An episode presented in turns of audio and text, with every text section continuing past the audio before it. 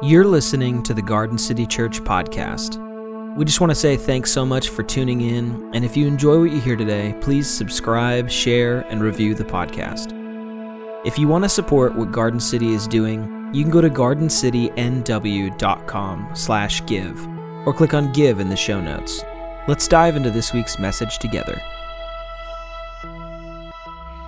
Welcome to Garden City. This is a place you can belong before you believe. We've been in a conversation the last few weeks about learning how to cultivate our world with God toward a garden city. There's this narrative in scripture that we see where God created a garden. The garden was kind of broken and lost. And then God sent his son Jesus to begin restoring the world toward a garden city where this organic and organized, where humans with God are creating something beautiful together for eternity. A theme verse has been this work for the flourishing of the city I have sent you to. Pray to the Lord for that city. If it flourishes, you too will flourish. That's Jeremiah 29 7. And you'll notice there's a tension sometimes between personal flourishing, like me uh, growing, and we flourishing and growing. In this verse, we see that if the city flourishes, we flourish. If our communities flourish, we do. And God wants both the individual and the community to flourish. How do you cultivate flourishing for both yourself and the community you live in. The Apostle Paul has a really cool take on gardening. It really, I think, is a little bit of his take on Jesus' teachings that you read in uh, Matthew 13 about cultivating a garden. Any growth comes from God. So the ones who water and plant have nothing to brag about. God, who causes the growth, is the only one who matters. The one who plants is no greater than the one who waters. Both will be rewarded based on their work. We are gardeners and field workers laboring with God. You are the vineyard, the garden, the house where God dwells. So there's a few things just to kind of break this passage down. I'd just like to look at some of the theological truths in this passage, and then we're going to look at some really practical things about how to garden our lives together. So the first truth is this God causes the growth. That means growth is grace. Again, Paul wrote, any growth comes from God. So the ones who water and plant have nothing to brag about. It's all God's grace. The second truth that I think is really important from this passage is this we are not in competition with each other or other churches and leaders, and there's no favoritism with God. So we're not in competition and there's no favoritism with God. Sometimes favoritism causes competition. again, Paul wrote, The one who plants is no greater than the one who waters. Both will be rewarded based on their work. So the person who waters, you know, the person who who planted, there's no competition. They're they're actually on the same team. They just have different roles. And God doesn't favor one or the other. I just think this is a really important principle to remember as Christians. We're to collaborate with others, and we're all working for the kingdom. Uh, the next truth from this passage is we are gardeners and gardens of grace. Looking back at the passage, it says, We are gardeners and of field workers laboring with God. You are the vineyard, the garden, the house where God dwells. We're both gardeners and the garden. So we're gardeners with God. We're co gardeners, co creators that there's kind of this uh, proactive element to our faith. And then there's also this aspect where we're also the garden, which is a little bit more passively receiving. And both are at play. God is gardening our life, and then we're also joining him as gardeners. And here's the last theological truth I want to pull from this passage. And it's this we are working with God the gardener. Paul says, We are gardeners and field workers laboring with God. We're working with God. So all growth is grace, and all growth comes from God. But we do work with God to tend the gardens of our life. We don't just sit back in the La-Z-Boy of grace doing nothing. See, grace is not opposed to effort, it's opposed to earning. Earning is a motive, effort is grace in action. The purpose of gardening is for a flourishing future. What work is involved in cultivating a healthy garden for, for flourishing? Well, there's a lot of work that's involved with a garden. If any of you have ever gardened or you've got an orchard or done any work in a yard, I'm going to talk with you about some common and very practical areas of work that we need to do in, in a normal garden, but also in the gardens of our life. The first is tilling and tending. Tilling and tending the soil is important. Tilling the soil is an old term for preparing and cultivating soil for crops. Uh, the purpose of tilling is to mix organic matter into the soil because you're kind of like breaking the the topsoil up. It can it kind of uh, controls or breaks up weeds. It loosens or breaks up uh, crusted and hard soil so that you can actually plant seeds. And then tending soil, tilling and tending. Tending is just being attentive to, understanding the soil, like that some soil is has a higher pH level and some soil is more acidic. And knowing that's really important because some plants flourish in more acidic soil and some in more basic soil. I'll give you an example. My wife and I love blueberry bushes. We also love rhododendrons. And although those plants are very different, they both love acidic soil. So a little trick that we use is we actually mix like coffee grounds into water or spread the coffee grounds around the soil that those plants are buried in. And it, they love it because it makes it more acidic and it's healthy for them. You know, another element of tending is sometimes farmers will let the soil rest, which sounds kind of weird. Like, how do you let soil rest? But when you let the soil rest, it's really you're not you're not farming it, you're not tilling it, you're not doing much with it. You you just let it naturally regain nutrients and vitality and rest so that in another season it's going to be richer and healthier soil to plant in. Let me ask you a question. How are you tilling and tending the soil in the gardens of your life? The next thing is planting. A planting is casting seed to grow into a harvest. It's starting something new for a, uh, a future fruit or flower. The soil and environment and season often determine uh, when you might plant, and it will determine the health of what you're planting. I love this verse because it reminds us that when we plant, we're planting now in the present, but for a future hope. Listen to this those who plant in tears will harvest with shouts of joy. They weep as they go to plant their seed, but they sing as they return with the harvest. This little little verse in, in Psalms is really giving us the idea or a picture of people in a famine where food is scarce and seeds are scarce. And there would be a real temptation in the middle of a famine where you don't have much. The temptation would be to eat the seeds that you have rather than planting them. But when you're eating the seeds, you're actually kind of erasing your future when we plant today, it's really a, a, step of faith for our future and trusting that God is going to bring a greater harvest in our future. So, when you're planting in a time of tears, I think we can pray with faith and look forward with faith um, for a great harvest to come.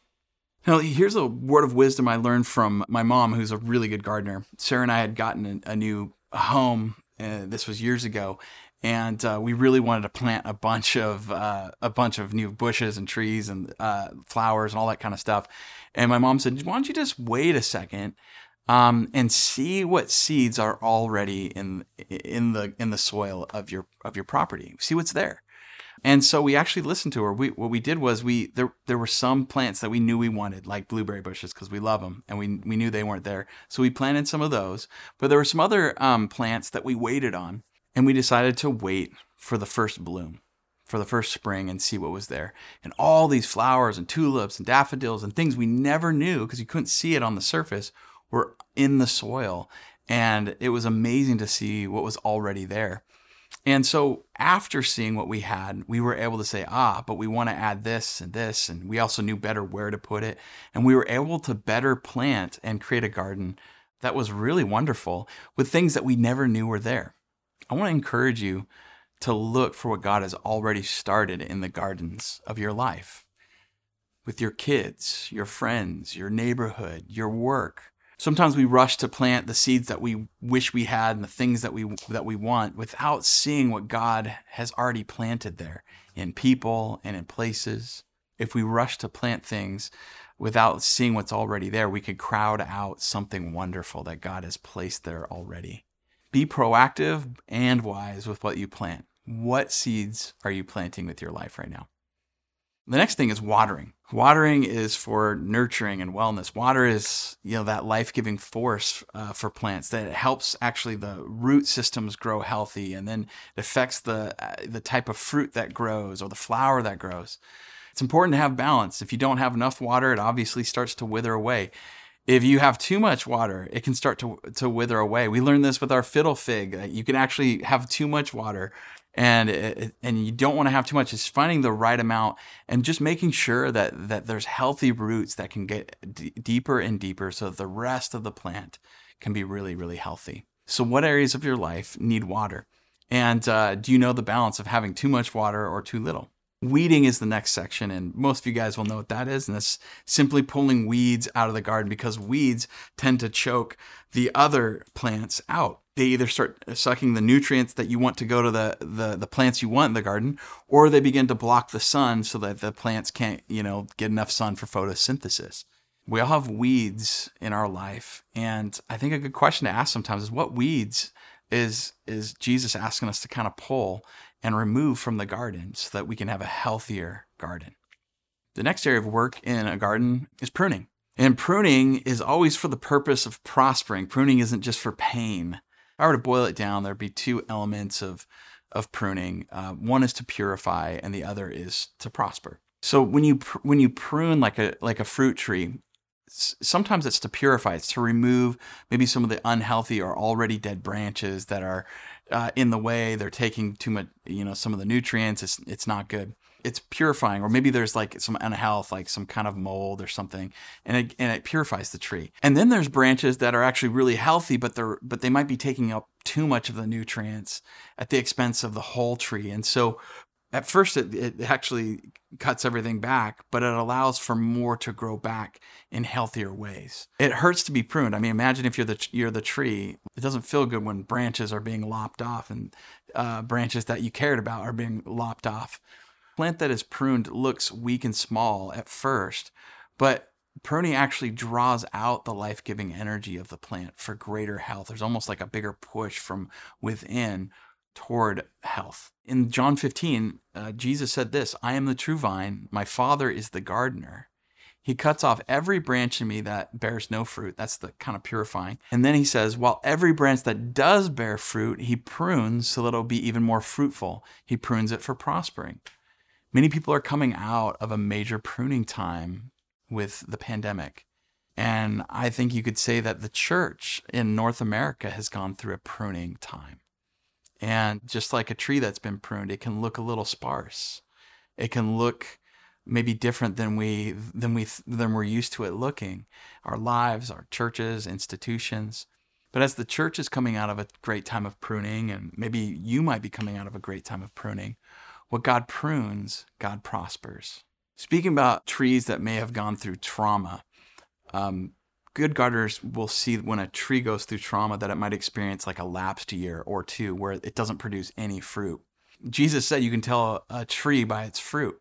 Well, sometimes if a tree has gone through trauma, if the tree was pulled up out of the soil it was planted in and moved, or it had a, you know, just something awful happened to it, like a chunk uh, was cut off or it got struck by lightning or something happened to the tree that was traumatic, it has these lapsed years or year. A good gardener knows that fruit will come if you give some time. Some of you may feel like this last year or two, you've been kind of ripped out of the soil that you were planted in. You may feel like you've gone through some traumatic things and you might not even recognize yourself. And the fruit that you're used to seeing in your life, the way you're used to feeling, the way you're used to being and relating to people just feels different. And you might be asking, like, am I the same person? Am like, what's my identity right now? I just want to encourage you. God's a good gardener, and He knows that if a if a tree has gone through trauma, it's going to take some time to heal, but fruit is going to come. And God, He's a gardener who wants to nurture and help us get back to fruitfulness. Harvest. This is the the last element I want to talk about with gardening. Harvesting is about bounty. It's about bringing in the fruit, uh, bringing in all the abundance of your work. You can till, you can tend, you can plant and water and weed and prune and do all these things. But if you don't go and bring the harvest in, the fruit of, of your labor, there's everything's going to fall to the ground and rot. Uh, there's going to be waste and ruin. The harvest comes on its own time too, like not your time, but its time. And when it's ripe and when the harvest is ready, you have to run out and start bringing it in. Have you ever missed a harvest in your life because you weren't ready or you weren't looking for it. I remember when all these apples fell in our our house. We had these apple trees and they fell And it fell in a week where we were, uh, I think, on vacation. We came back, they'd fallen, and we're like, oh, it's came back from vacation and saw that apples are, are ripe. And uh, we we kind of waited a little bit longer because we had some other things going on. Then by the time we got out there, a lot of the fruit was beginning to go bad. So we like all of a sudden invited friends and neighbors, you know, anybody who wanted apples, whether they're making pies, applesauce, whatever, come on over, grab some apples. Um, but it couldn't wait anymore because it was time and the apples were going to go bad. When the harvest comes, it's work, but it's good work. And we get to reap the fruit, literally the fruit of our labor. This week, as you go through the Garden City booklet, consider the reflection questions they're going to turn your eyes toward the future of each of the seven gardens. It's going to help you focus on what work you can do now today for a flourishing future. What tilling, what planting, what watering, what weeding, what pruning, what harvest can you do today for fruitfulness and flourishing tomorrow? I love Paul reminding us that we are gardening with God towards something beautiful, a garden city. I want to invite you to join us next week as we look at God's grand vision for what a garden city will look like in our future. Guys, I love you so much. And if this helped you, share it with a friend. See you next week.